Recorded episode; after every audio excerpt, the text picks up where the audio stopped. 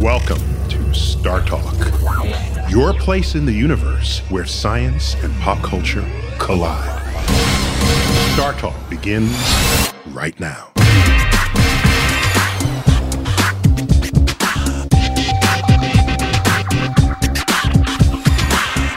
Welcome to Star Talk. I'm your host, Neil deGrasse Tyson, your personal astrophysicist, and we are right now recording this episode of Star Talk from the Mashable World Headquarters right here in New York City. And in this latest installment of our new sort of sub series of Star Talk called Let's Make America Smart Again, we have my co host today, Chuck Nice. Hey. All right, dude. How are you, buddy? You, you, you also host a spin off of Star Talk, which I'm still getting into, uh, called Playing with Science. Playing with science, right? Does your mama know you're playing with science? what are you doing down there? what is happening down there, Chuck? um, I'm playing with science. Um, yeah, no, it's a sports uh, science mashup show where we uh, interview uh, because we, we've athletes. had sports guests All the time. On, on flagship Star Talk and right. had whole followings unto themselves. That's right. So, So we took that and spun it off, and now does that mean you're not giving me any sport athletes anymore? No, no. It just means that uh, it means that uh, when we have athletes, you'll come on the show. That's all. No, no, it's good. It's good to know that Yeah. the, this Star Talk. So we're doing that, and we also have So science and sports. science Yeah, and sport. yeah. And then for everything, we also have StarTalkAllAccess.com, where we have exclusive original content, like something that uh, uh, you and I did. Um, which, by the way, I'm going to put a clip. you of that. filmed that? Yeah, I, I did. that was good. That was good, right? That was good. but uh, and by the way, it, it, the thing we did it's called um, "Have You Touched My Meteorite." you don't remember that? We I were have in your no- office. I, I, Okay, I, am going to send you the clip of He's this. denying it ever I, I happened. deny the allegation I would- and I deny the alligator. I'm gonna send you the clip, but you gotta put it on Twitter if I send it to you. It's me. It's we're in your office. Yeah. We're having a conversation, and so uh, uh, uh, this is so funny. In the middle of the conversation, you go, "Wait a minute, have you touched my meteorite?" I said that? Yes, and I went. No. And then you were like, would you like to? And I was like, hell yeah, I thought you never asked. That's true. I do stash a couple of meteorites in my It was actually, it was very cool. But Doesn't enough everybody? of that. I know everybody ought to or should. Uh, so, for this edition of Let's Make America Smart Again, we're going to talk about the future of NASA. And so we brought in an expert on, you know, I mouth off about NASA, but there are very few experts on this. And we've got one with us, Ellen Stofan. Ellen! Hey, In the nice house. to be here. And you're the former chief scientist at NASA. That's correct. That sounds like a badass That really business does. card to the God. Yeah, I'm chief. By the way, I would just walk around all the time, kid. Just you know, uh, hi, uh, yes, um, uh, double latte, uh, chief scientist at NASA. Oh, when that's your name. that's what they exactly. write on the right side. when they okay. say, what, what, what- and, and who is this for? Uh, chief scientist, NASA. Right. Yeah. So your, your background is as a planetary geologist. That's correct. Very cool. And so thanks for helping us out Oh, happy to, to be do here. this. And so um, we we this is a cosmic queries version of Let's Make America Smart Again. Absolutely. And so we're going to just take questions. They've been pre-solicited from our fan base and social media, typically. That's Okay. correct. And these are questions about NASA and where it's coming, where it's going, and, and just to be clear, uh, you're no longer the chief scientist. You've left that post. That's right. I stepped down in December at the end of the administration, and so now I'm trying to figure out what to do next. the man whose name goes unmentioned. Right. The administration. administration. what, uh, uh, what was your academic post before NASA? Uh, before that, I worked for a small group of people uh, at a company called Proxime Research, and Mm-hmm. I did research on Venus. I'm a member of the Cassini radar You did team. research on Earth about Venus. Oh, correct. Um, it's a little hot on Venus. Yeah, yeah, very- very- very- So I study volcanoes Where I on went to. I went to on Venus. yes.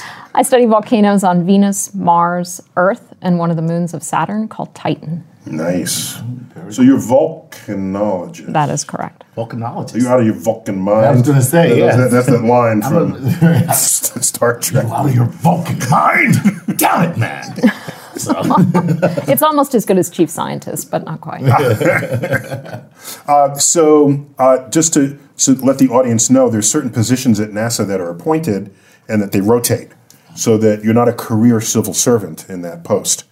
That's right. The chief technologists and the chief scientists usually come in for two to three years, advise the NASA administrator on policy across the agency. That's administrator is the highest ranking person. Mm-hmm. the administrator is appointed by the president. Uh, and, doesn't sound nearly as cool as chief scientist. That's for sure. you know what I mean? It's just like, what do you do? I'm the administrator of NASA, and you, I'm the chief scientist. Done with you. Let's talk to you. That's right. Exactly. except Charlie Bolden is the coolest person around, so Okay. he he could get away with that. We've had him title. on Star Talk. Yeah, It was great. yeah. Great. To, to, this- he deployed the Hubble telescope, so we got. That's right. That's you know, right. if, if you've been in space, you got stories. Yes, I think yes. that's just Yeah. how it's That's going. pretty cool. That's yeah. right. yeah, that's pretty cool. Um, so, so uh, presumably you've thought about the past, present, and future of NASA. Um, would you say NASA is on track in all the ways NASA wants to be on track? NASA's on track. Well, let me say that another way. Okay. We all have ideas of what, what NASA should be doing. Is NASA doing it? I think so. Um, but there's always a caveat there because because NASA's part of the executive branch, it gets its direction from the president, but then Congress ultimately decides on NASA's budget. And so there's always this tension between what does the president want, what does Congress want, and does that bear any resemblance towards what's really important to NASA, which is moving humans out beyond Earth, exploring this planet, exploring the solar system, the sun, the universe. And not to mention one other small thing this planet, which is the most important planet to all of us. So, how are those resources being spent? How are they divided up? Um, a- and, that's the tension. Sometimes it's good tension, but it sounds like generally it's not. Well, no, I think it is. It is in general a good tension because obviously, if you look back over the history of NASA, at the time of Apollo, NASA was about four percent of the federal budget.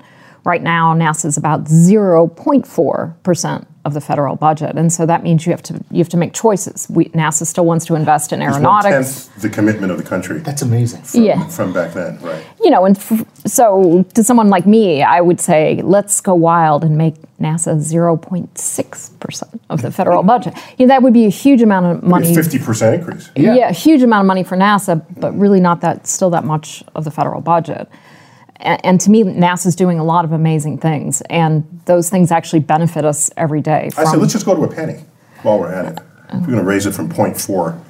Right, just go to 1%, right? yeah, just go to 1%. take it up to a penny, Yeah, yeah. and we're good. Yeah, we're good to go. Yeah, exactly. we'd have humans on Mars uh, very quickly if that were the case. And you'll be doing the backstroke on Titan's uh, methane That's right. lakes. That's right. Nice, nice. I like every We'd part be- of that except the smell. We'd be finding life around the solar system. We'd be exploring planets around other stars. We'd be making huge advances. And and again, for people who say, "Oh, that's a waste of money," Right. those when you push for technology, you benefit our economy. You have spin-offs that affect our lives in amazing ways. So let me ask But just, wait, just to Oh, be go ahead, clear, go since ahead. we have so, uh, I think methane is odorless. You know, you're right. They add that odor have to, to add the it odor, yeah. so that you Yeah. can smell Yeah. it. Yeah, so you, the reason why you thought it Smell smelled. is because be- because I dealt it. That's why. That's why I thought I smelled it. You're you're uh, contributing to global warming. Absolutely. you smelled it, dealt it. Uh, so I think it's it's um, hydrogen sulfide has that rotten egg smell Exactly. mixed in with the methane. right. But I wouldn't expect nothing less from you. I don't presume, but if I think, I'm, that's- I'm, I'm not let you get by with saying that you don't want to go doing a backstroke on the methane lakes of Titan Right. because of the smell. That's all I'm saying. That- no, you're right. And, uh, you know, it it just doesn't work as a joke when I say in the odorless methane lakes with the hydrogen sulfide additive. It just doesn't work. well, it's about 92 degrees Kelvin on Titan, so it'd be a cold swim for you. But but my real question is: Is there anything else swimming in those seas besides you? nice. Right. Well, it will be once I get out of the water. if it's that cold. okay. All right, what question do you have? All right, let's jump into it. And as we always do, we start with our Patreon patrons' questions because they support us financially. So it's a whole like pay go to page on our website Yes. that where you can.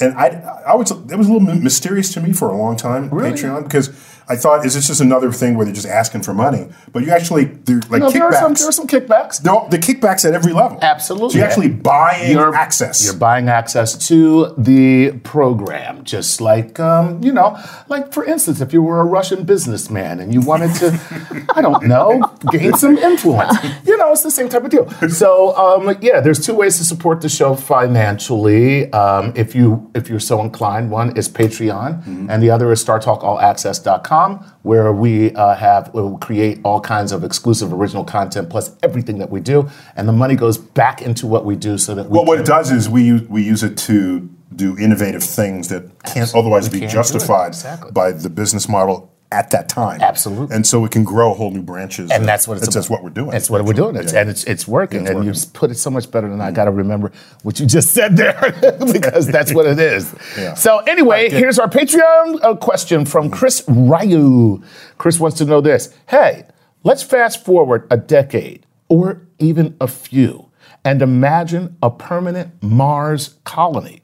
Assuming that NASA was responsible, what changes do you think there would be to the role of NASA globally? Would it perhaps take on a more worldwide role? Would it become maybe WASA? Uh, and that's Chris from the Atomic Club or the Atom Club in Struminster, Newton, United Kingdom. Ooh. Very good. Well, first of all, I think before we actually have a colony on Mars, it's going to be a, few, a little bit more than a decade or two because the, those first journeys to Mars with humans, which will probably be in the early 2030s for an orbital mission, hopefully down onto the surface soon after that.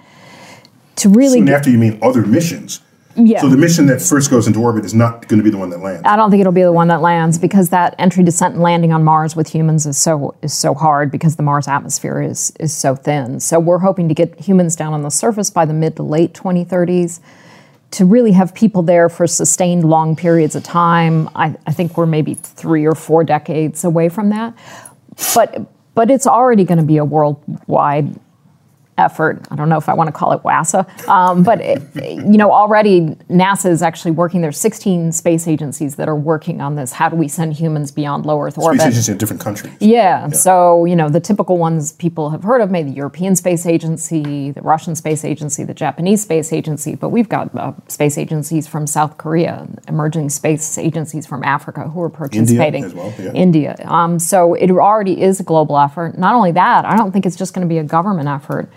It's going to be public-private partnerships, and we already see things like SpaceX with Red Dragon sort of moving forward. Though it's not clear what's the exact timeline on Red Dragon is right now, but I think it's going to take kind of everybody participating to actually make it happen. So are you saying that that first colony will not be NASA and American tax monies?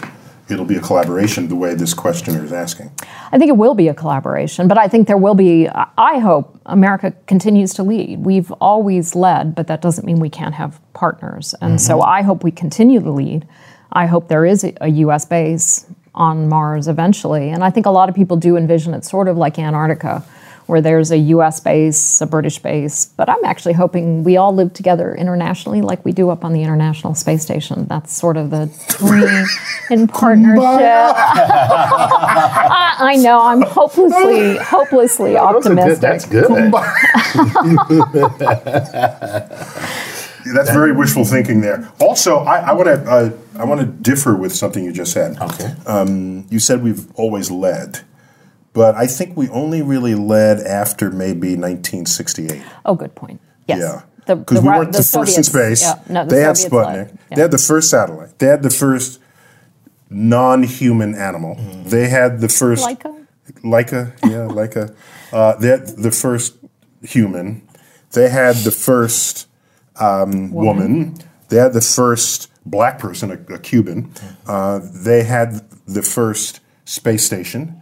They had so First landings on Venus. the first landing. They actually have the first photo of Earthrise on the moon, Mm-hmm. which wasn't released till after our photo was was. But so so we were reactive to so much of what Russia did, we- leaving me to wonder that if Ru- Russia never went there, whether we would have ever had a space program in the first place. I, I think we may have eventually, but it would have come much slower. And so there's an interesting parallel going on with that right now as you see the rise of the Chinese space program. A lot going on in China right now. They're getting ready to put their We space just need to be station kicked on. in the ass. So you is it- is know, if it- that's what it takes to get us to Mars, which gets back reflects back to your first question about is NASA on the right track? We're on the right track to get humans to Mars, that whole plan I talked about, but it could easily go off the rails. And, and so in my mind, maybe it takes a little incentive by competing with foreign nations to keep us on track. I like that train reference Mm-hmm. with referencing rockets. It might go off the rails. Rails. Which, by the way, if we can get a train to Mars, I'm there. That's that's a great ride right there. All right, what Uh, else you got? All right, here we go. Um, hey, along the same line, uh, this is Gunnar Kane uh, from Facebook says, "Do you think NASA will lose significant funding in the near future? Since we're talking about all these grandiose plans, uh, especially with competition, and if so, what will NASA?" Uh, wh- what research will be halted first? And I would like to add to that what are we doing in terms of public private partnerships? Because if we're losing funding, are we, are we supplementing that in some way? Or is it when we pull funding away, that's the end of it? Programs just shut down. Yeah, NASA hasn't been losing funding. Actually, over the last several years, our budget has gone up over the president's request and up. It's barely keeping pace with inflation, but it is going up when other lots of other parts of the federal budget are going down. And that's because NASA still continues to have huge bipartisan support in Congress. So Because it has 10 centers, half of which are in blue states, the other half are in red states. That's the way to do it. That's the. so so it continues This goes to, deep. to have a, a lot of support. What what again though the subtleties are. I, for example, I testified in February before a congressional hearing on the on the future of NASA, and there was a lot of talk by some members about do we need to refocus NASA's budget? Do we need to focus NASA on what it should be doing? That's a bit of code for why is NASA doing earth science? And that's when I start to get worried. So it's not only the absolute number, it's how is that money spread around? And to me, NASA's earth science budget is an extremely important part. If we don't measure what's going on on this planet, we're not going to understand it. Because Earth, after all, is a planet. It is a planet. In case Yes. you, in case you didn't know that. we have time for one, one more before we go to break. Okay. All right. Okay. Um, let's make this very. Uh, let's make this interesting. Uh, Chad Thompson would like to know this: Could NASA be the precursor to something like the Star Trek Federation, Hmm. which is really kind of cool? I mean, now you you spoke to that kind of briefly, but is there a concerted effort to bring these agencies together globally? There is. There's, again, there's something called the Global Exploration Roadmap. You can Google it. All these space agencies, the heads of all the, the international space agencies get together uh, several times a year and meet and say, what are we doing? How can we work together? How can we, you know, everybody's got limited resources. So it's better to work together. And so, eh, you know, if you look at the space station, people have suggested it would, should be nominated for a Peace Prize. Y- You know, it's literally higher ground where we can get along. And to me, if we can keep space in that realm, the better off we're going to be. In fact, the space station is the greatest collaboration of nations outside of the waging of war. If you look at the budget. God, that is so dis- Isn't that discouraging? an interesting fact? I mean, it's it's it's heartening in one respect that we can get together and do things. Well, others, so there's the Olympics, there's the World Cup, okay. and there's a space station. If you look at the budget that drives these, the space station is a greater budget and a greater sort of total investment. And uh, the only other time nations get together like that is to kill one another. Damn. Yeah. We are awful. You know that human beings, uh, you suck. This is this is this, for space. except for Drake. This is why we should fear AI. Because when it achieves consciousness, it'll be clear to it that we just have n- no right to be alive at all. There you go. That'll be its first task. Let me tell you something. I have no intelligence at all, and I still agree with that. We're done with this segment. When we come back, more of our Cosmic Queries edition of Let's Make America Smart Again. See you in a moment.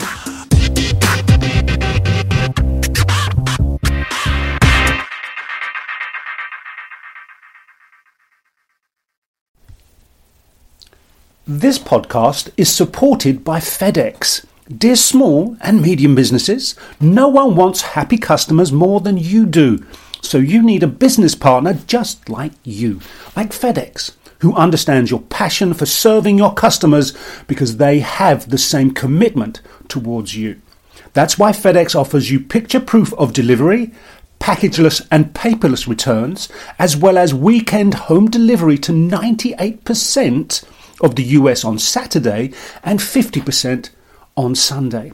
See the FedEx service guide for delivery information. What's more, FedEx Ground is faster to more locations than UPS Ground. Trust FedEx for timely deliveries. See what FedEx can do for your business. Absolutely, positively FedEx.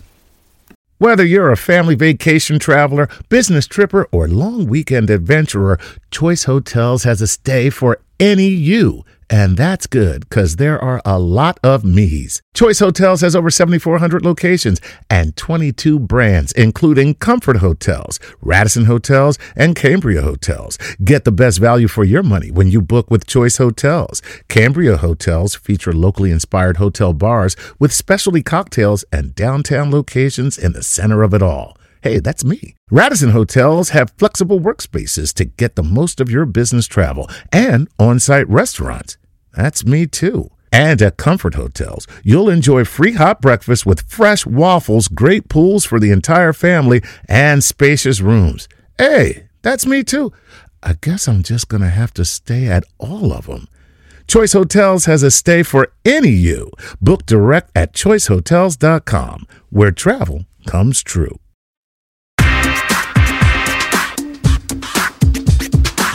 We're back. Star Talk.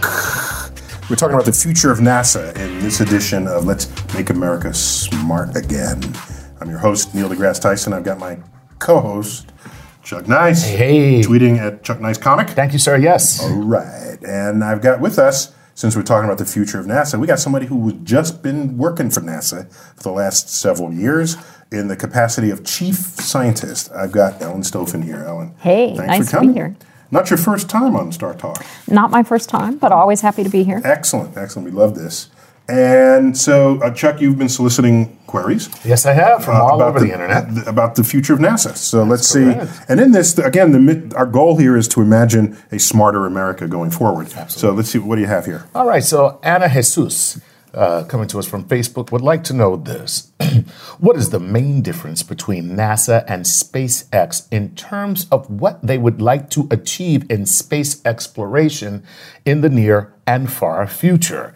And uh, let me add to that what is the chief purpose of NASA, or what is NASA's mission statement? Well, I should be able to quote NASA's, NASA's mission statement from memory, but I but I can't. But it's basically to understand our world, our y- solar system, our universe, and to use technology to move humans beyond Earth. That that is really, if you want to sum it up, that's NASA's mission: exploration, knowledge. So SpaceX is a contractor to NASA. NASA has lots of, of industry partners. SpaceX is one of them. They launch cargo up to the International Space Station. Starting next year, they'll launch crew up to the International Space Station from Florida. Um, so they're one of many contractors. Now, obviously, SpaceX has off- obviously stated that they want to see humans on Mars. NASA wants to see humans on Mars, so our goals are actually really aligned. And we have a partnership with SpaceX to help them land one of their Dragon capsules on Mars. Uh, and I'm excited because they've done a lot of work on entry, descent, and landing that'll hopefully make it able for us to land humans sooner. You said earlier that uh, one of the challenges is that Mars has a thin atmosphere. Could you detail why that's more of a challenge to EDL, entry, right. descent, land, than on Earth? our atmosphere is much denser. So if people haven't seen, there's a great video that uh, JPL put together before the Curiosity Jet Propulsion rover, Laboratory? the, the before the Curiosity rover landed, called Seven Minutes of Terror, and it basically takes seven minutes when you're coming in from a trajectory from Earth to get from the top of the atmosphere to the surface. So you have to slow yourself way, way, way, way down. 'Cause you've got good speed to get there. Yep. Now you got to eat up that speed somehow. Yeah, A- and and to absorb that speed coming, the atmosphere is just not helping you very much, but it's heating you up, which is bad. So you've got to find some way to slow yourself down. So Curiosity weighed one metric ton, and we used a combination of On uh, Earth, on Earth. Unless that's the mass, a legitimate mass of, uh, of a thousand kilograms. Yeah, so we used you know, heat shields, parachutes, this bizarre thing called a sky crane to land it on the surface. We estimate for hum- humans, you're going to need 20 to 40 metric tons landed on the surface. Um, and the more you can bunch that into single landings, the cheaper it is. So there's there's issues with that. So how are you going to slow yourself coming down? You're going to have to use something called supersonic retropropulsion, which basically Sounds like it means hurts. that it, it, it does because you're firing retro rockets while you're going at supersonic speeds, which causes all kinds of turbulence. Everything you're shooting out the back comes back at your spacecraft at supersonic speeds. So it's a crazy thing. SpaceX has actually been working on it. Oh, that's right. So, so if you're moving supersonically and you try to put retro exhaust in front of you, you overtake the exhaust. Exactly. That's so wild. Yeah, yeah, that's wild. Yeah. So wild. Mm-hmm. it's complicated. To, to say the least. So You we can't roll just have down the work to window do. and stick your hands out to slow down. no. So, it, and it's not that it's an insurmountable, oh my gosh, we can't ever send humans to Mars, it's too hard. And, and it frustrates me sometimes. I'll see commentary of saying, oh, we just need to stick at the moon. Mars is too hard. Mars is not too hard. We can figure it out. Yeah, just a- any engineer would froth at the mouth to have the opportunity to solve Exactly. these problems. Exactly. And again, when you solve tough problems like that, you're, you're stretching technology, you're stretching computational skills. You're patenting. You're patenting inventing, stuff. yeah. You're, you're spinning off stuff into our economy right here on Earth. Give me another one. All right, here we go. This is uh, Jeff Sauce Tourette's. And uh, Jeff says, uh, Chuck, you have butchered my name too many times. um, I'd like to clear the record. It's sauce like spaghetti and Tourette's like the syndrome. Sauce Tourette's. Thank you. Thank you, Jeff, for phonetically uh, clarifying your name. Uh, here's what he wants to know What is the average age and education of a NASA employee? Is the demographic getting younger or older over the years? So, are we attracting people to NASA? By the way, we all saw the video of the launch and return of the first stage in the SpaceX um, uh, uh, rocket, and you see mission control for SpaceX. There's nobody there over 30. There's one old fart who's 40 in the corner, just looking around like this. Everybody else who's jumping and hooting and hollering. They, Right. they, I don't- if they're 35, I'm. So they, that skews young, it looks to me. It does cue young. And if you look at our NASA centers, which again, we have nine NASA centers plus our federally funded research and development center, the Jet Propulsion Laboratory, making 10 FFRDC. around the country. That's, that's, is that how it rolls? If you're in, if you're in, if you're in the loop, If you're in the FFRDC. RDC, exactly. no, you still struggle. You I, still I, stress out. I almost Yeah. it almost Yeah, rolled off. You know it's- what I mean? It's hard to get it to roll off, but um, I need to know more about the FFRDC. the the average age is about 52 to 56 depending on the center now part of that is because we have people who who don't want to leave you know they love what they do they're still productive we've had scientists who are still you know writing significant papers in their 80s so that does tend to hurt your your Averages. statistics um, on the other hand you know, I the- know what it was in the '60s. Everyone just died at age 60. That was it. well, it's kind of. So we have people who don't like to retire they It's the love what ham they and the do smoking. That's- that's, a lot of smoking and a lot of ham consumption. that was ham was a big part Ham of was a American diet. Big back part then. of American It- diet. it back was. then. every holiday, Loved everything. Everything, yeah. And then when you didn't have ham, you had spam. And like, really? I But told, we're I told healthier my now. son that spam was food, and he said, "What, Daddy? what?" Dad, you're eating emails that you don't want? What? we've also had periods of time where the federal government has hiring freezes on and so and and NASA downsized when the shuttle program ended so all of that's combined to make the federal our federal workforce older and we need more younger people in there When you have a hiring freeze, but it applies to NASA, it's a brain freeze. Nice. Is that good? Is that yes, good? exactly. What do I get on B I, plus? I, I'm gonna give you a B plus on Uh, C. that one. You, you said C. yeah. Okay. B. No, no, no. No, it's a brain. If, It's a brain It's freeze. a, if, if it applies to NASA, it's a brain freeze because you're not you're not bringing in fresh fresh brain blood. right Which means that there, those those Those resources are being allocated someplace else, most likely Wall Street. You know, Right, and but and, and the other thing is though, you really want that mix of ages Yeah. because you know we've got people who really know how to land on Mars. You, you know, we have people who know how to keep humans up in space safe. So you need that kind of wisdom, and you need the fresh blood coming in that's going to carry that forward. But you also so you need, need a both. culture where fresh blood, who is not biased by how you always did do it, can be open to a new idea. Exactly, and that that need for innovation is something that uh, we worked on a lot over the last couple of years at NASA. How do we ensure that we're the most innovative as a fifty-year plus a old agency? You really do worry about are you being the most innovative, and NASA worries about that. interesting. I know the age of NASA because it was founded the same week I was born. Nineteen fifty-eight. So I, I f- I feel the pain. Yeah, a lot of people. Don't, I, I feel. a lot of people don't know this, but He feels uh, that lack of innovation. whenever, whenever Neil calls NASA, uh, the the message is, "I'm your father." so, Brad um, Carico uh, from Facebook would like to know this: Does NASA have a future solution to the growing space junk problem? So, are you guys working on this? Uh, NASA's working on it. A Wait, wait, lot of where's space junk come from? space junk is because over the last 50 plus year we- we put a lot of stuff up there um, some of it has broken up so there are actually s- even like old stages of rockets pieces of spacecraft there's been and there was an occasion a couple years ago where two spacecraft ran into each other um, and it created a whole lot more pieces of, of debris so uh, there's just a lot of stuff up there now it, it slowly slowly deorbits but we do worry about it. A couple times a year, they have to move the International Space Station slightly to avoid space junk, other satellites. We have to watch when we launch things to say, is there anything else on the path? Now, space is big, so this isn't anything to panic over, but space agencies around the world and private companies are looking at.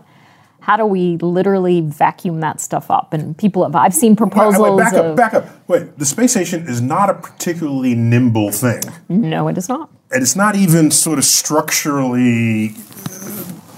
uh, I mean, this, um, I, I like this. Whatever. Can you- can make you do it tomorrow? Neil is doing the space station dance. no, so my, my two arms are like the solar panels, right? Okay, yeah. And it's You're yeah, gonna so participate here. like if you push over here, this will like bend, but you're not going to push the whole. Th- I mean, so you're telling me they do avoidance maneuvers with the International Space Station, They- so they don't they run do. into somebody's shoe or whatever piece of debris was left in space. they do. And they've even had rare occasions where they've realized there was debris approaching the space station and they haven't had time because obviously to do a maneuver you have to say you have to plan this out. This isn't something you want to be like, "Oh yeah, let's move." Psh, you know. It's not Mm-hmm. the Mm-hmm. So- Millennium Falcon who Right. No. So there have been times where the astronauts have actually retreated into the Soyuz capsule and waited out a, a potential debris encounter. Don't you love the way that's phrased? A potential debris encounter. Right. Something crashing into the Death, space yes, station. yes, death. NASA they- for death. but it's avoided. I mean, the space station, if, if you looked at it closely, it's got little pings and pockmarks all over it from little tiny pieces of debris hitting it at 17,000 miles an hour. Um, and so that creates little problems. But so far, but to get back to your old question, yeah, yeah, no problem. No problem. Seventeen thousand mile an hour debris. That's all. But that's why it's getting old. And at some point, we will have to deorbit the space station. Right now, it's funded through about 24. By about 28, this, for example, the Two solar- thousand twenty-four. 2024. So by about 2028, a lot of the systems will be degrading, especially the solar panels, which are Right. getting pinged by this micro debris all the time. So when we deorbit that, does uh, the, who puts a new one up there, and when do we do that? You know, that's a great question. And so there's this big what is going to happen to low Earth orbit Right. after the space station? Is it going, you know, you know, if you talk to NASA, they would like it to be the commercial, the private sector that moves in, private space stations, a place for, you know, private company, space companies, Blue Origin, SpaceX, Orbital ATK. Let's find the private sector going going to low Earth orbit. As imagined in the film two thousand and one. All Exactly. there was Howard Johnson's up there. Pan Am ran the shuttle. Pan Am, for those of the younger of our audience, Right. a former uh, airline company. It's the uh, it's the Virgin America before America was a virgin. okay, that's good. But, you Basically, know- what it was. Yeah. if you really if you really get underneath that, NASA spends about three billion dollars a year on the International Space Station, and if we want to send humans to Mars, we want to take that three billion dollars and start start building what will be the Mars transfer vehicle, what humans will go in on that journey to Mars. If if they have to keep spending it on the space station, there's not going to be no money to go to go beyond low Earth orbit. Couldn't we just have another three billion dollars? yeah, yeah, yeah. That's how I would look at it. That would be a great solution, wouldn't it? Then we wouldn't have to worry about this. But as it is, there's not enough money to do both right now. There is not. So NASA's budget plans for moving humans to Mars count on the space station budget um, declining through the mid 2020s and zeroing out in the late 2020s. So now, because and uh, okay, I'm sorry, I have to ask this. Since you were there, and this all sounds highly political to me because you're talking about budgetary issues, but isn't there a way to take the uh, billions of dollars that are going into Lockheed Martin making a fighter jet that we do not need, or tanks that we are building that the government, that the, I'm sorry, the military has said, we do not want them. But yet, because it's a jobs program, we have to make them anyway. Couldn't we just find a way to shift this money over to NASA so that I mean it, it- there there's clearly inherent benefits and discovery and technological advances that will be wrought from going to Mars as opposed to a tank that we're never going to use because we're never going to fight conventional warfare again. We now have nuclear wars. Anybody we're going to fight is going to have a nuclear warhead too, so we're not going to do that. So why can't we just find a way to politically get the senator or the congressman to say, hey, look, we'll give you the money. You just got to build whatever you're going to build over in my district. Chuck Nice, 2020. I was going to say, are you ready to go up there and uh, make America appreciate science more again? I can't remember your. Uh, Make America smart again. there we Yeah, go. yeah, There yeah. we go. Yeah, but I Yeah, mean, yeah, what, what is uh, the uh, process it's- at NASA to, well- to, well, to- and I to think- talk to these people? Well, y- you know, NASA can't lobby Congress. That's not actually allowed. Um, so outside supporters can talk Okay. uh, to NASA. Uh, I am flabbergasted. NASA can't even advertise. uh, yeah, Oh, no, that's not. That's you not guys are allowed. killing me. Are you kidding me? Well, wait, No, wait, no, wait, no, wait. no. To, just to be clear, um, what the military does when they have TV commercials during the Super Bowl is not adver- that's not technically d- marketing. No, no. They're recruiting. Yeah, they're recruiting. Yeah. So what happened was when I was on one of my commissions, uh, uh, we were approached by an ad agency that wanted to create sort of public service spots for NASA to recruit right. to recruit scientists and engineers in the spirit of the Army, Navy, Air Force, Marines recruiting. Right. And that way you can justify commercial time for it. And there's some of the most beautiful commercials I've ever seen. And it was just the, the, the tradition to do that is just not there. And yeah. That is so sad. Mm-hmm. I mean, it's uh, it's it's almost as if our government has stacked the deck against what we should be doing. No, no, but it, it but if th- it sounds good the way it is, but imagine that in a limit where it's out of control. Yeah. Because all it says is we taxpayers elect officials who then establish budgets for agencies. The agency can't then market itself to ask for more budget. to ask for more budget. Okay, that Because makes it's sense. a completely external activity from it. I understand right. that. So that's That- that's that why. makes sense. And while we all feel good that NASA should be able to do it, in the limit, you don't really want that happening. Okay, in I got government. You. That's Right. all. No, that makes sense. That's That- all. Because I- yeah, I don't want I don't want the agriculture department doing the same thing. you know what I mean? you I want can just NASA to do get- it, right. I only want NASA to be able to do it. So we got to take a quick break. When we come back, more cosmic queries in the "Let's Make America Smart Again" edition of Star Talk. We'll be back with Ellen Stofan, former chief scientist at NASA. Not the lowly scientist. We're talking about chief. cheap, but cheap. when we return.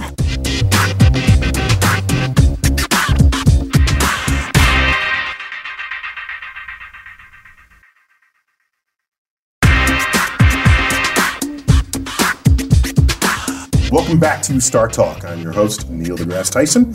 I serve as the director of the Hayden Planetarium at the American Museum of Natural History, right here in New York City, if you didn't otherwise know that. In any case, I'm your personal astrophysicist. We've been talking with Ellen Stofan, former uh, chief scientist of NASA, very f- just former. Like- Just former. Like minutes ago, practically. Uh, six months. Six but yeah, months it's, it's ago. minutes between. It's yet between uh, in a cosmic scale. It's Exactly. yesterday, and I got Chuck Nice, of course, doing cosmic queries. Yes. So we're thinking about the future of NASA in this "Let's Make America Smart Again" edition. Yes, we are. of Star Talk. So what do you have? All right, so this is um, L. Eich, I think. L. Eich, okay? All right. God. I think these people are making these names up and just sending them in to screw me, man. All right, L. Not everybody can be named Chuck. This is true. Monosyllabic and super simple. Chuck. Chuck. Um, anyway, um, who will get to Mars first? Who will get a human to Mars first? That's that's all they want to know. Is because clearly uh, Earthlings. the Earthlings. That's a great question. you but know, is- I- has it? Here's here's the real question. Has it become like a space race? Have we started a space race again? No, I don't think we have. And, and you know, again, I think people like to have a rhetoric around there being a space race, Right. but but I don't think there is. So for Mars, again, Mars is hard. It's not easy. It's not impossible, but it's hard. So I think when we get humans to Mars, you're going to see it. You're going to have people from multiple space agencies. You're going to have public-private partnerships involved. Now you could turn that question around for the moon, and that I think is a valid question because there's a lot of talk about sen- human bases on the moon, commercial exploitation of the moon, and whether that happens or not. Boy, I'm curious about that. Is is it going to be China putting humans on the moon? Is it going to be Russia finally putting humans on the moon? Is it going to be a private company? Um, and I'm leaning towards a private company doing it. Uh, And so there, I I think that's a, a debatable question. Mars, it's going to be an international coalition with hopefully Na- NASA taking the lead. So does it help to, if, because everybody talks about a moon base, does it help us get to Mars? Is it easier for us to get to Mars from the moon than it is for us to get to Mars from here? So in other words, w- could could could the moon be a staging place to launch to go to Mars? It's a great staging place because i- if you think about it, you're going to need a multiple module vehicle to get to Mars because you want to always have multiple modules in case something goes wrong with one of the mo- modules. You can seal it off and still have a safe place to retreat to. So it's going to be something big that you're going to have to assemble on orbit. Why not do that out in orbit around the moon where you can use a Mars gravity ass- or sorry, a lunar gravity assist to get you ready to go to Mars. So staging from lunar orbit makes sense from a gravitational assist point of view as well as just you're going to have to, s- to stage somewhere why not why not do it there Just to be clear, you're not talking about staging from the lunar surface, which requires landing and ascending once again. Sta- staging from the lunar surface really doesn't make any sense because it's different technology to land on the moon. Moon doesn't have an atmosphere, uh, so it's you'd have to develop all these technologies specifically to land on the moon. Because frankly, all those things we developed for Apollo are basically gone at this point. We'd have to sort of start all over again. So that's a whole lot of money. In the first place. oh, that's hilarious. Clo- they closed down the, the sound stage. Right. So, so I agree with you, but for different reasons. I think Okay. we need to remind ourselves what it is to leave low Earth orbit, and the moon becomes a very easy target that you can get to in a news cycle. Right, just just a Yeah. few days. How you doing? Good. You don't get bored with the trip. Every they're there. How you doing? You land in four days. You come back for, for dinner Sunday night. And so this, I think we have to remind ourselves what that's like. Yeah. And without that, you just say, we haven't been out of low Earth orbit in 40 years. Now let's go to Mars. I, that doesn't sound wise to me. That's all. It- it's not wise. And, and it also takes us out into what we call a mixed field radiation environment where we really don't have a lot of experience. You're getting solar radiation um, from the sun, and you're getting galactic cosmic radiation. And Normally shielded when we stay near to the Earth. Eh. Exactly. Yeah, Exactly. So to have a couple years out in that mixed field radiation environment where we can do some experiments with tissues, with cells, with model organisms like fruit flies to make sure let's make sure we really understand the effects Before we send humans all the way to Mars, eight months exposed to that radiation on the way there, eight months on the way back. Right, yeah. that- So it reminds me of a joke by Dick Gregory that he told back in the 60s. Back in the 60s. Hilarious. on the point of what effect does this radiation have on, on biological tissue, right? He said, when the chimp came back from space, Right. and everyone was cheering, Right. and they said, no, I wasn't cheering because I know that that was an actual astronaut they set up. Oh, That's pretty funny. And that's what happened when you go into space. exactly. You come out looking like a chimp. Well, I was- you know, when we first sent things up into space, we had no idea what the effects would be. After all this experience on the space station, we now know, and we've worked on the ISS. You know, people say, "What are those astronauts doing up there?" They're actually helping us find ways to keep humans healthy on, for that journey to Mars, the journey back to Mars. But the one thing we still have a lot of worries about is this radiation, issue, and and it's not it's not something we can't we can't work with, but we still need to know more about it. right, yeah. And to the people who say, oh, we will never go to Mars because of the radiation, all I'm going to say is Mars is not as big of a challenge to us today as the moon was in 1960. Exactly. Wow. Right. Think about that. Yeah, Yeah. that's true. Because we went to the moon basically with uh, the computing power of a, uh, a Texas Instrument No calculator. less than that. even. Really? Yeah, yeah. Yeah, I was less making than a that. joke. Yeah. Yeah. No. I, I was for I real. think it's like like the, a singing greeting card or something. You are kidding Yeah, it's me. pretty. Uh, someone was saying the other day, I, this flipped me out, that the Voyager spacecraft has about as much computer smarts as something in your pocket, your car key. Because everyone instantly thinks your cell phone. Your cell phone, yeah, right? But it's your, car, key. You're kidding me. The key fob on your of your car. Oh Yeah, my yeah. God. Yeah, yeah. Oh man, that's now that is fascinating. That is mind blowing right Yeah. there. All right, here's um, uh, John Cates from Facebook. Thank you, John, for having a simple name. He's just helping you out. exactly right. I'm sure He it's- changed his name. Just for He you. changed it just for me. Uh, John wants to know this: Does NASA have any space capable drones? Space capable drones. These would be Oh, drone rockets, I guess. Drone 'cause rockets. Drone All drones we know rockets. of All- require air for buoyancy. Right, and all our spacecraft are robotically controlled. So they were drones are all anyway. kind of drones anyway. Mo- Good Most answer. of what we do is robotically, remotely controlled. So pretty much all of NASA is space capable drones. So drone is the is everyone else's first encounter with a remote controlled autonomous Right. thing. Now, what he may be asking about, and I'm going to make his question into s- maybe not the question he wanted, was uh, the Jet Propulsion Laboratory is working on a helicopter for Mars that you can think of as being like a drone that would, would fly here on Earth. And a group from the Applied Physics Lab has has proposed to one of the NASA mission programs to send a basically a quadcopter to Titan, Saturn's moon.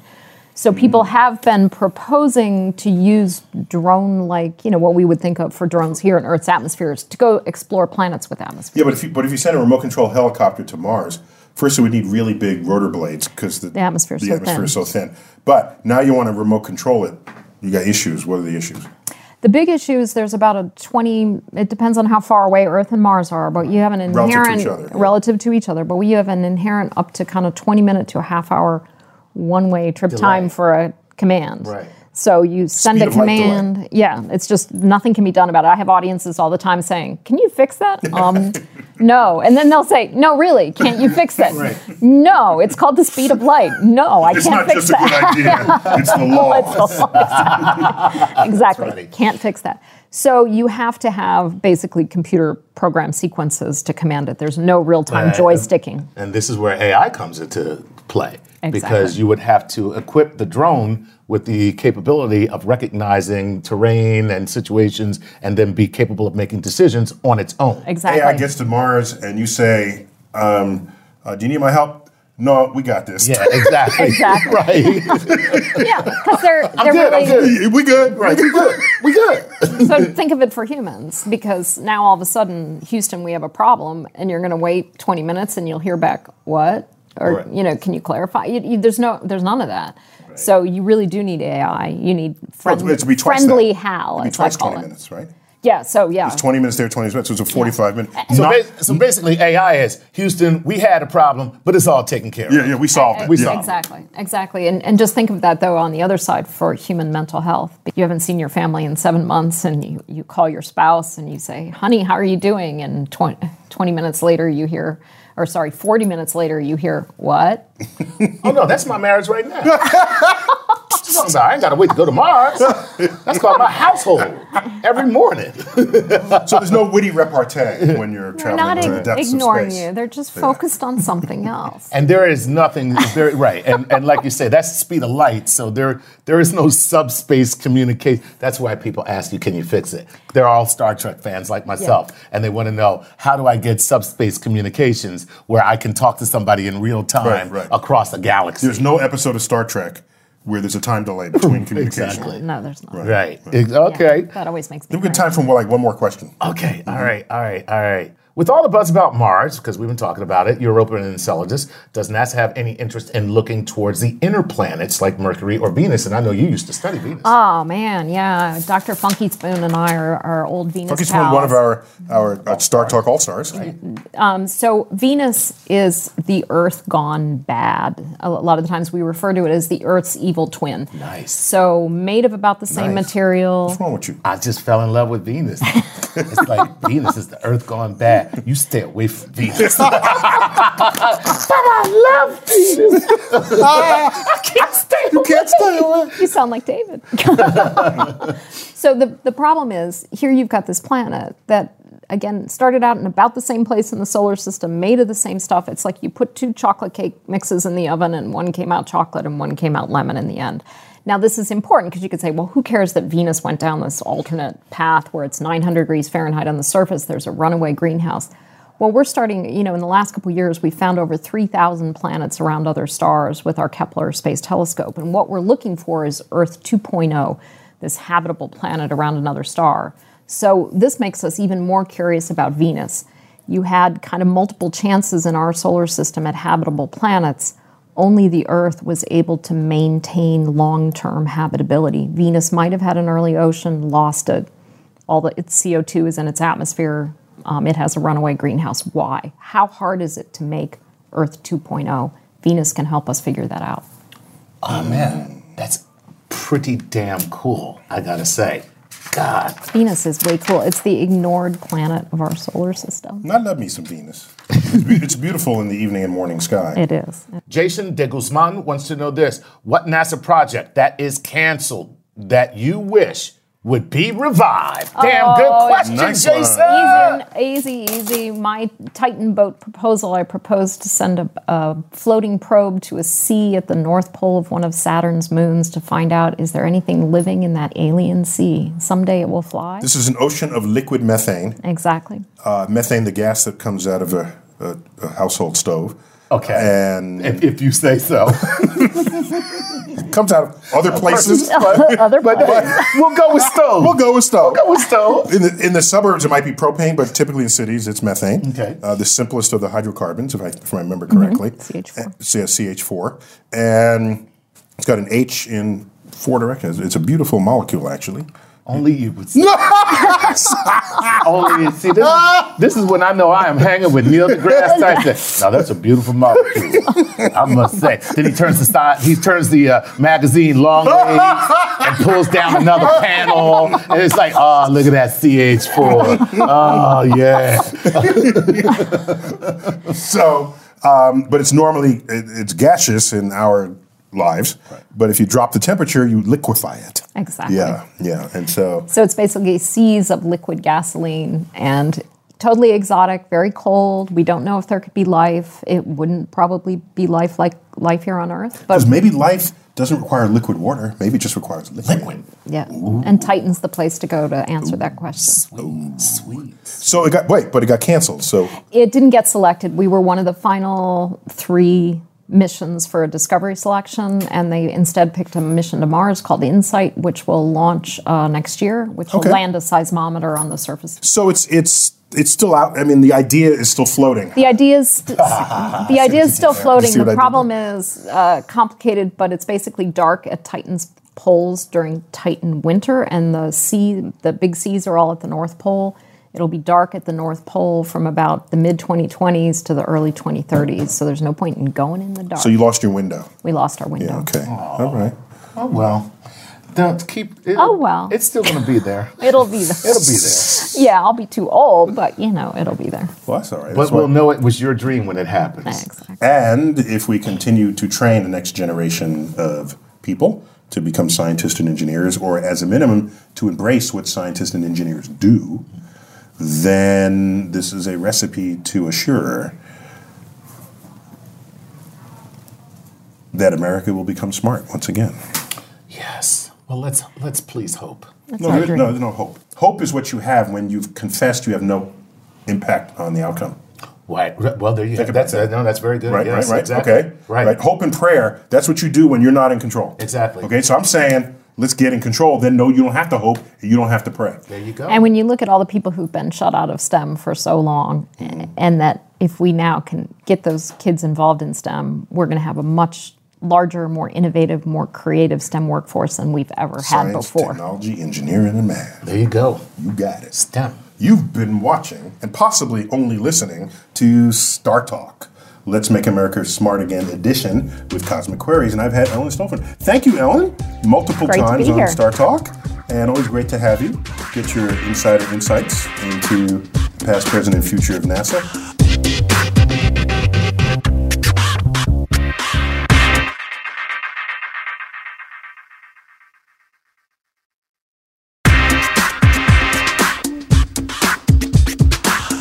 This is Star Talk. Welcome. I'm your host, Neil deGrasse Tyson, your personal astrophysicist, and today we're going to talk about interstellar space travel and what it's like to settle on an exoplanet.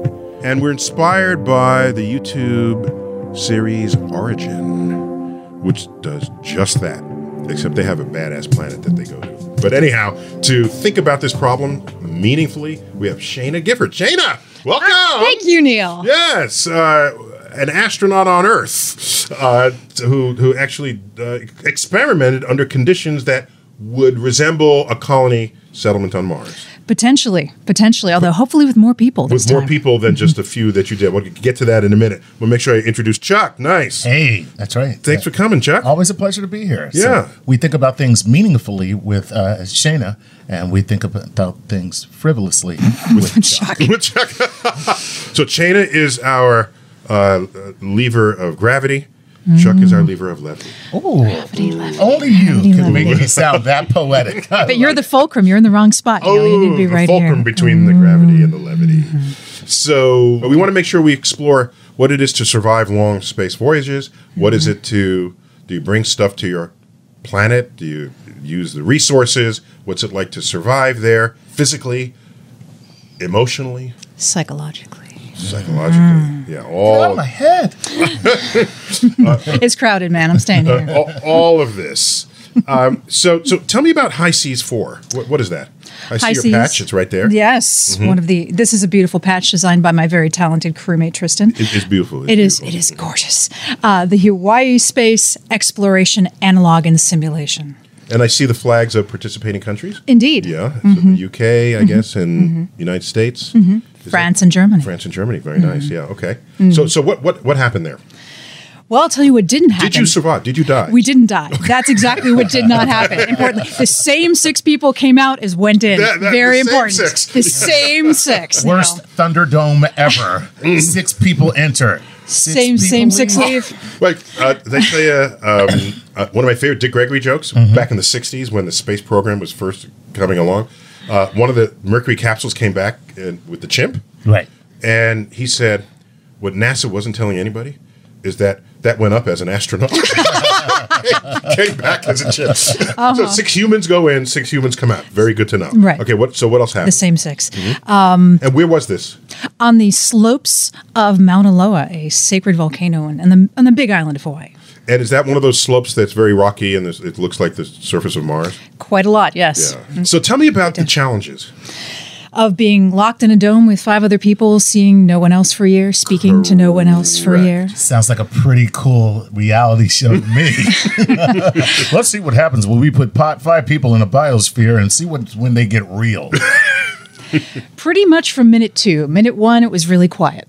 Minute two, the dance party started. Cool. And so what happened? Mm-hmm. yeah. So, so, so you uh, is all the food? You have to grow your own food, or, or is We there did a little bit of that. There was not enough space to grow Do the food. Cheetos come in through a through a hatch? Please, Pringles. Pringles.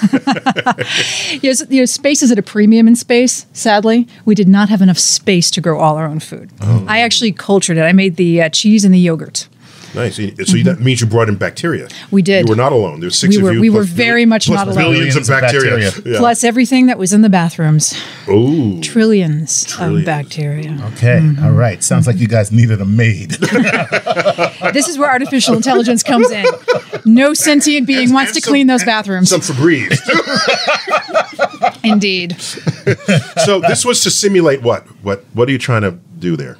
Life on Mars. Part of the 21 month round trip. You're going to go there for nine months. You're going to spend some time. You spend nine months coming back. Okay, but you still have Earth gravity, so you really We you're did. simulating a trip anywhere of that length. well, anywhere of that length with Earth gravity and Earth air pressure. But the air pressure and the gravity were beside the point. Mm-hmm. The point was how did we psychologically deal with the isolation and the confinement? That was the point. so uh, now for the Mm-hmm. for the entire experiment here on the on the slope of this volcano, Mm-hmm. you, the, the people were alone, like they never had any outside contact. Just us. Anytime we wanted to call home, phone home, 20 minute delay on the way to home, 20 minute delay on the way back. World's most boring Skype Yeah, conversation. yeah no, no witty repartee. Wow. Yeah, the, so the light travel time. right. So you can't be in love, like you know. I Mm-hmm. Oh, no, love no. you. No, I love you. Oh, 40 that, minutes that was later. actually me and No, I that, love you. that was me and my husband for 366 days. No, I love you more. No. the next day, no. So they artificially put in the time delay that you Mm-hmm. would experience being on Mars. that you would experience kind of at the longest 20 22 minutes is the long well technically infinite is the longest when mars goes on the other side of the sun and blacks out for a little while but the longest you would functionally have would be around 20 minutes Mm. Right. So really, you got Mm-hmm. for re- for any meaningful, uh, um, intense conversation is Mm-hmm. with your other five uh, folk. well my husband and i did our best with video you do your best Video, but okay. yeah with the, the re- the true life experience Don't go there, Chuck. no Stop, chuck stop, chuck no stop, stop, no stop, no no Calm down, Jack. All right. Okay. You're killing me. You are killing me. Okay. so, so let's get back to the interpersonal psychological dimension Sure, of this. sure. So, did people start going crazy after a while? How, how long was this episode? 366 day long episode Okay. So, in origin, what is more important when you compare it to your experiment? More important to have people get along, or like in terms of personality meshing, or to have something to do? Because they were trying to solve a mystery. So everybody was focused on this mystery that they had to solve. So it's no longer interpersonal. It's just a common other goal. Exactly. We all have a goal now. Is what's more important? Is it better to have people that personality wise get along or better to keep everybody busy? Well, I think the mission makes people get along. Oh. You know, one drives the other. So you're all there with a common goal, makes things happen. The common goal, survive, solve the mystery. Whatever interpersonal stuff you had going on before that tends to fade away because you got to solve the mystery. Interesting. Got to get So in the that's a, kitchen. Mm-hmm. that's a, a restoring force to the interpersonal dynamic. it's a catalyzing force, Very nice. sustaining force. because you have a common enemy. The common enemy is the things that wants to kill you all. that would be space Yeah. and everything in it. gotta tell you, you are not a good advertiser for interstellar travel. Only the strong, Chuck. Okay. okay. Only the strong. Antarctica.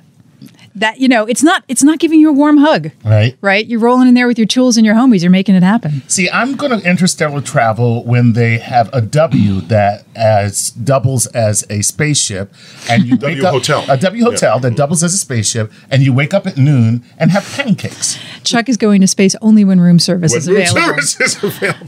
Bigelow is building a hotel for you, Chuck. So these distances are quite large. Uh, so if I understand, is Thea five light years? Five from Earth? light years from Earth. Yeah, so if you go at the speed of the very fastest spaceships we've ever Mm-hmm. launched, uh, it would take you 70,000 years to get there. Yeah.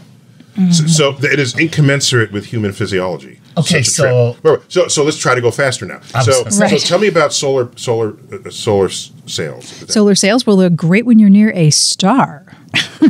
so, So that's when where the you- solar, That's comes the solar in. part. on the- Yes. on the thing. and the interstellar bit, it can get a bit hairy. You might want some other form of propulsion along for the ride. or you'd have to be really fertile. Right. Because then you're, you'd be a you're generational just procreating as yes. you go. Right. Right. Right. Yeah. You, Uh, Now, two I'd be things. pissed off if I were born and they said, "You're just here to carry on to the till that's you die." right. so You're the next generation number 20. one- I know.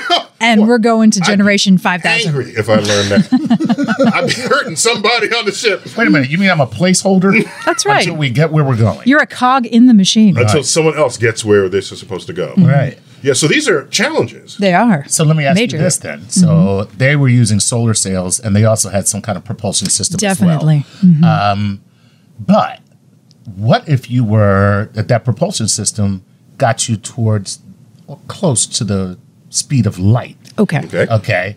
And then it, now you're just looking at basically five years, but would you still not age at that at that Yeah, point? you Is have that, to do if you do the math. It's five years for us watching you go there, Mm-hmm. but it's not five years for you. okay. It's, it's much less time. Than much less time. Yeah, depending on how close to the speed of light you hit. Uh, if you go 90% the speed of light, I'd have to run the math, but you could end up living three years or two years rather than five. Gotcha. Oh, So, and you do it r- at near the speed of light, takes you a couple hours. nice. Yeah, yeah. So, but the problem is, by the time you come back, you know, you're maybe a year older, and everyone else is twenty years older or thirty years old, and everyone would have forgotten about you. So we also care that the planet is in a Goldilocks zone, It is. right? Mm-hmm. And but you don't have to actually be in a Goldilocks zone, True. okay? Be- Goldilocks zone where you're not too close To the sun to and the not sun, too far your away. Water evaporates not too far away. It freezes because a programmed greenhouse effect Okay. can heat your planet, even though you would otherwise be farther away than the Goldilocks zone.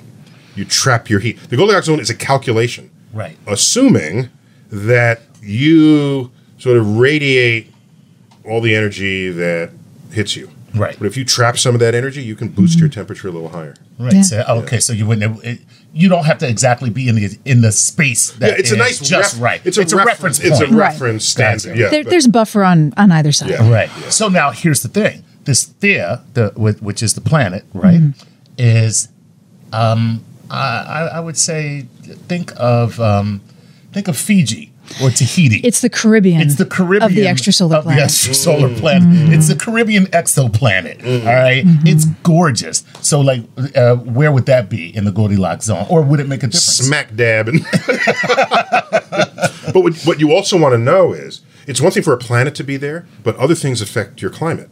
Like what is the tip of the axis of the planet? What is the shape of the orbit? How, Does it spend time very close to the host star, very far away?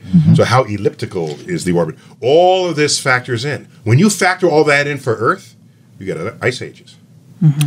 right. It's called the Milankovitch The, Man- cycle. the Milankovitch. That's right. Yeah.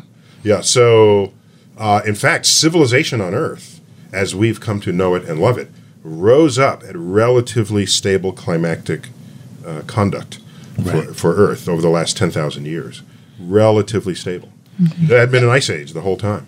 But but but but we you know that that means nothing for us. We're human beings. We don't care. You know what I mean?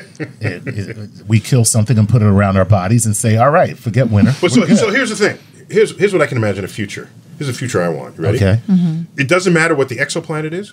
You just bring in the machines that terraform it to whatever the hell you want it to be. You want the Caribbean? There it is. You got the Caribbean. You got the Caribbean. You like New York City? You got you want New York, make it New York. The, the climate, or the, you want the Sahara because you want to like you know make it the Sahara. And what would be cool is if you could do that on a short time scale. So then your planet is your playpen, nice. You want tailor made universe. tailor made planets. I'm liking it now. very very very cool. So Let's, can and we, let's go into business. I was gonna say, That's when it. Let's do we- leave, when we'll do we leave this start life of travel agency. Forget the holodeck from Star Trek. We get the real deck, right? Hmm. we're going to leave this life of science and crime and go make planets.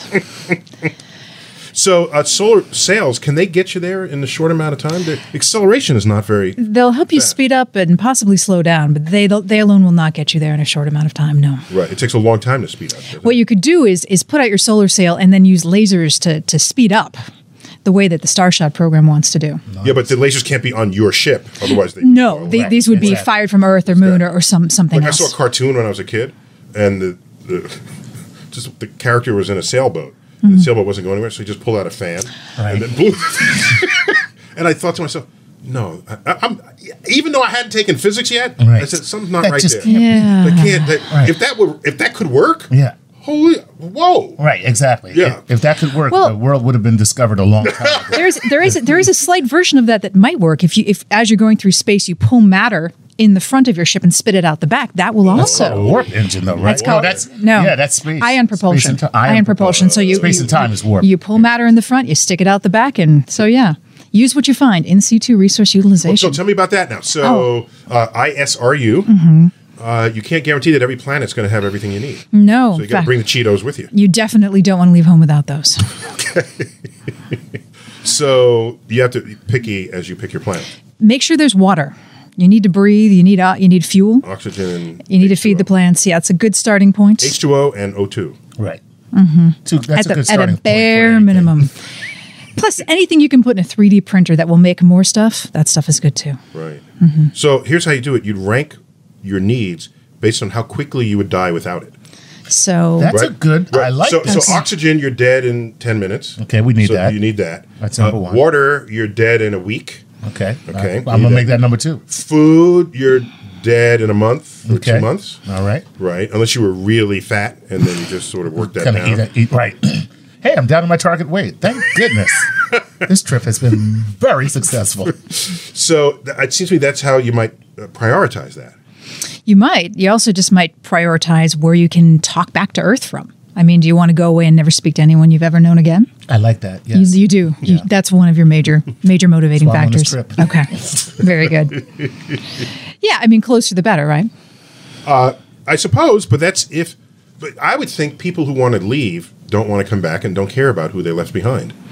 When I think of the European explorers that, or, Mm-hmm. and and and, and uh, uh, the pilgrims. pilgrims, that did they care what the hell's going back? I don't back at home. I don't think so. I mean, I think I Many think of them were persecuted. They just got the hell out. many of them, including people to whom I was related, I think actually the point was to go make a place better and habitable for the people you loved and left behind and bring them too.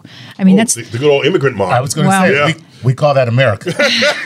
we do. And and, and wh- who who make the best colonists really are, are people who can go a long distance, happy with not a lot of stuff, work really hard for not a lot of money, make life comfortable on not a lot. Right. So those are the space colonists you want. And that's the point. There's a difference between astronauts who are professionals who function in a very highly regulated environment, and we are trained to function in just that environment, and colonists who are there to build a world. and they have to function in any environment that gets thrown at them. Correct. yes. We got to end it there. Whoa, this is good. Mm-hmm. This is serious. I like this. Can we like bring you back again for some stuff? Twist my arm, Chuck. I'm twisting it. Right. Very Okay. cool. I love talking to people who like try to like live in space because space kills you. anyway, this has been Star Talk, and I've been your host Neil deGrasse Tyson. Thanks to Shana Gifford. Thank you. Good, Chuck. Nice Oh. Always a pleasure. as always, and I bid you to keep looking up.